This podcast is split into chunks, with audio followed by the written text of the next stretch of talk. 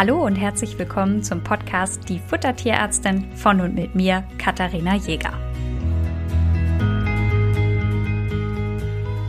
In der heutigen Folge geht es um ein Thema, das mitunter manchmal etwas unbeliebter ist. Zumindest ist es bei mir unbeliebter, den Fellwechsel. Denn diese vier bis sechs Wochen im Jahr, die ja nun zweimal sind, gehen mir mitunter ganz schön auf die Nerven, weil einfach in der Zeit überall Haare sind und die sich im Teppich festkrallen an den Klamotten und man überall so kleine Wollmäuse in der Ecke hat. Und ich dann immer froh bin, wenn es schnell vorbeigeht. Zumal ich Lemon nicht so gerne bürste und Lemon sich auch nicht so gerne bürsten lässt. Also sie erträgt es zum Glück und so schaffen wir es dann gemeinsam gemeinsam durch die Zeit. Die Frage ist aber, kann ich Lemon in dieser Zeit durch bestimmte Futtermittel in ihrem Fellwechsel unterstützen? Und darum soll es heute gehen. Und dazu schauen wir uns erstmal so ein paar Fakten zu Haut und Fell an. Welche Nährstoffe spielen da überhaupt eine Rolle? Was kann man geben? Wie kann man das Ganze unterstützen? Worauf sollte man achten?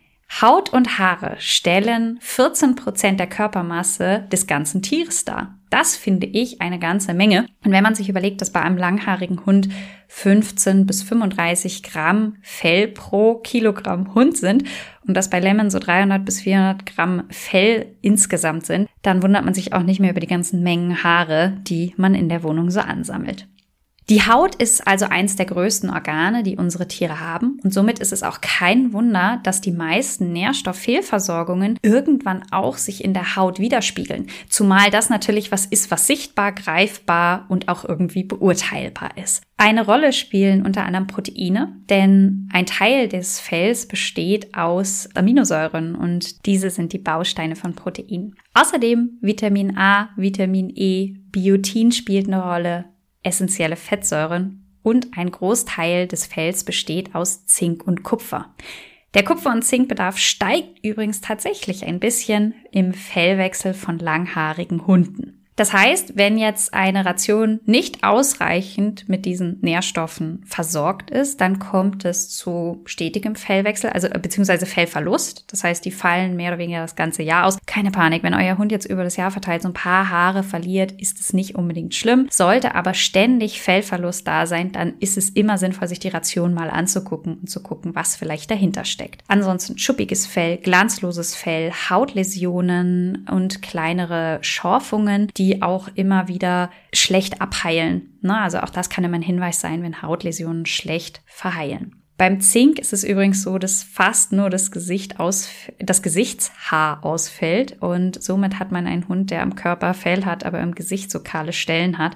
Und wenn man das klinische Bild sieht, dann denkt man relativ schnell an einen Zinkmangel. Was natürlich entscheidend ist, ist, dass es wahnsinnig lange dauert, bis diese Symptome auftauchen und damit oft nicht direkt mit einem Ernährungsproblem in Verbindung gebracht werden. Das heißt, man muss sich nicht nur die aktuelle Fütterung angucken, sondern vielleicht auch das, was vorher gefüttert wurde oder davor und muss da eine längere Anamnese machen, wenn solche Sachen auftauchen. Was auch eine Rolle spielt, sind die essentiellen Fettsäuren. Essentiell bedeutet, dass der Körper die nicht selber bilden kann. Das heißt, er ist immer auf die Zufuhr von außen angewiesen. Und hier unterscheiden sich Hund und Katze etwas, denn der Hund ist auf die Zufuhr von Linolensäure, das ist dann das Omega-3, und auf die Zufuhr von Linolsäure angewiesen, das ist Omega-6-Fettsäuren. Und die Katze benötigt darüber hinaus noch die Arachidonsäure. Arachidonsäure kommt ausschließlich in tierischem Fett vor, weswegen man eine Katze nicht vegan oder unter anderem nicht vegan oder vegetarisch ernähren kann. Beim Hund brauchen wir jetzt also Omega-3 und Omega-6. Die heißen unter anderem Omega-3 und Omega-6, weil das was damit zu tun hat, an welcher Stelle die Doppelbindung enthalten ist. Das ist aber an dieser Stelle gar nicht wichtig. Wichtig ist nur zu wissen, dass ein Hund Omega-3 nicht um Omega-6 umwandeln kann. Es reicht also nicht, ihm eins von beiden zur Verfügung zu stellen und zu sagen, ja, hier, jetzt hast du doch alles, sondern es ist immer darauf zu achten, dass beides in der Ration enthalten sein muss, weswegen es sich immer anbietet, zwei Öle miteinander zu kombinieren. In manchen Barfläden oder in manchen Zubehörshops gibt es auch schon fertige Ölmischungen, so dass man sich das selber mischen so ein bisschen sparen kann und nicht zwei offene Flaschen daheim stehen haben muss. Das kann mitunter sehr nützlich sein und man liest dann so tolle Sachen wie Omega-3, 6, 9 Öle. Und das 9, das schadet jetzt keinem, aber der Hund ist gar nicht darauf angewiesen, dass er das bekommt und auch die Katze braucht kein Omega-9 Fettsäuren. Das bedeutet, dass ihr bitte darauf achten sollt, wenn ihr eine Ölmischung für euren Hund nehmt, dass auf jeden Fall Omega-3 und Omega-6 Fettsäuren enthalten sind.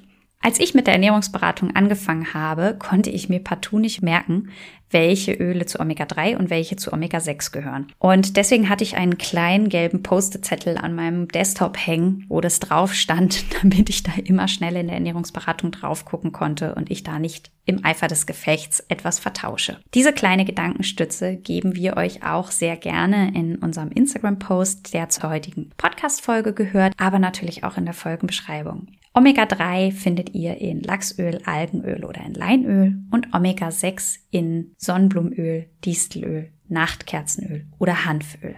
Das Olivenöl, was ihr oft in der Küche stehen habt, ist nicht auf die Fettsäuremuster von Hund und Katze ausgelegt und deswegen nicht so gut geeignet. In der heutigen Folge sollte es ja aber auch darum gehen, wie kann ich meinen Hund im Fellwechsel so ein bisschen unterstützen? Wenn euer Hund eine bedarfsgerechte Ration bekommt, in der alle Nährstoffe, die wir eben angesprochen haben, ausreichend enthalten sind, dann braucht es eigentlich keine zusätzliche Fütterung im Fellwechsel. Man muss dazu sagen, dass bei vielen BAF-Rationen, die ich bisher überprüft habe, gerade Kupfer und Zink, die zwei sind, die neben Eisen immer mal gerne nicht ausreichend in der Ration enthalten sind. Das heißt, da empfehle ich immer, das nochmal zu checken und durchzurechnen. Sollte das aber eh schon gemacht sein, dann ist da keine Notwendigkeit, das nochmal extra im Fellwechsel zusätzlich zu füttern. Aber was man durchaus machen kann, ist, dass man die Öle zufüttert welche soll man jetzt einsetzen, wenn es um Fellwechsel geht. Man muss nämlich da ein bisschen zwischen Haut und Fell differenzieren, denn für die Haut wird ganz vieles Lachsöl oder auch andere Omega-3-Fettsäuren empfohlen, weil die auch eine entzündungshemmende Wirkung haben. Das heißt, wenn ich Dermatosen habe, also so auch entzündliche Veränderungen der Haut, dann kann ich da mit dem Lachsöl arbeiten.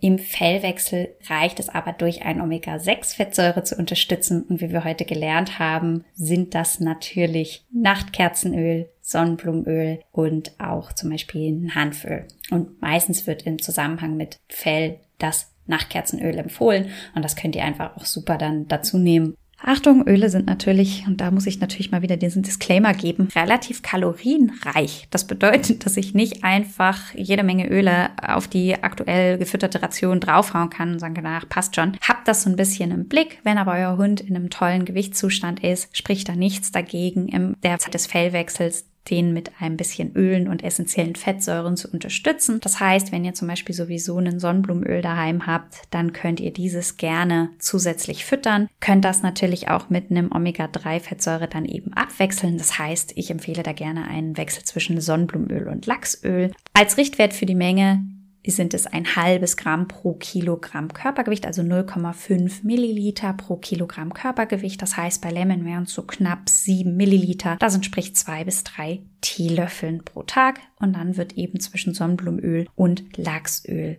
abgewechselt. Was auch dem Fell immer gut tut, ist es, ein Eigelb zu geben aufgrund des äh, Biotins, das das enthält, kann man das super gerne zusätzlich zur aktuellen Fütterung drüber machen. Bei Eigelb ist es übrigens kein Problem, dieses mehrfach die Woche roh zu geben. Wenn ihr ein ganzes Ei gebt, denkt bitte dran, dass ihr maximal ein rohes Ei in der Woche gebt. Ich fasse also nochmal zusammen. Wenn ihr euer Tier im Fellwechsel unterstützen wollt, ist es nicht unbedingt erforderlich, ganz viel zusätzlich zu füttern. Wer aber trotzdem ein bisschen unterstützen möchte, kann ein Eigelb und ein bisschen Öle dazu geben. Ich hoffe, dass euch das Ganze gefallen hat und Schlüssel ist wie immer eine bedarfsgerechte Ration.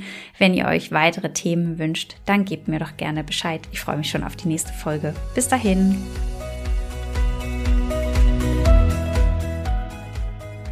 Ihr wünscht euch noch mehr Fakten zum Thema Ernährung für Hund und Katze? Schaut doch gerne bei Instagram bei uns vorbei, die Futtertierärztin.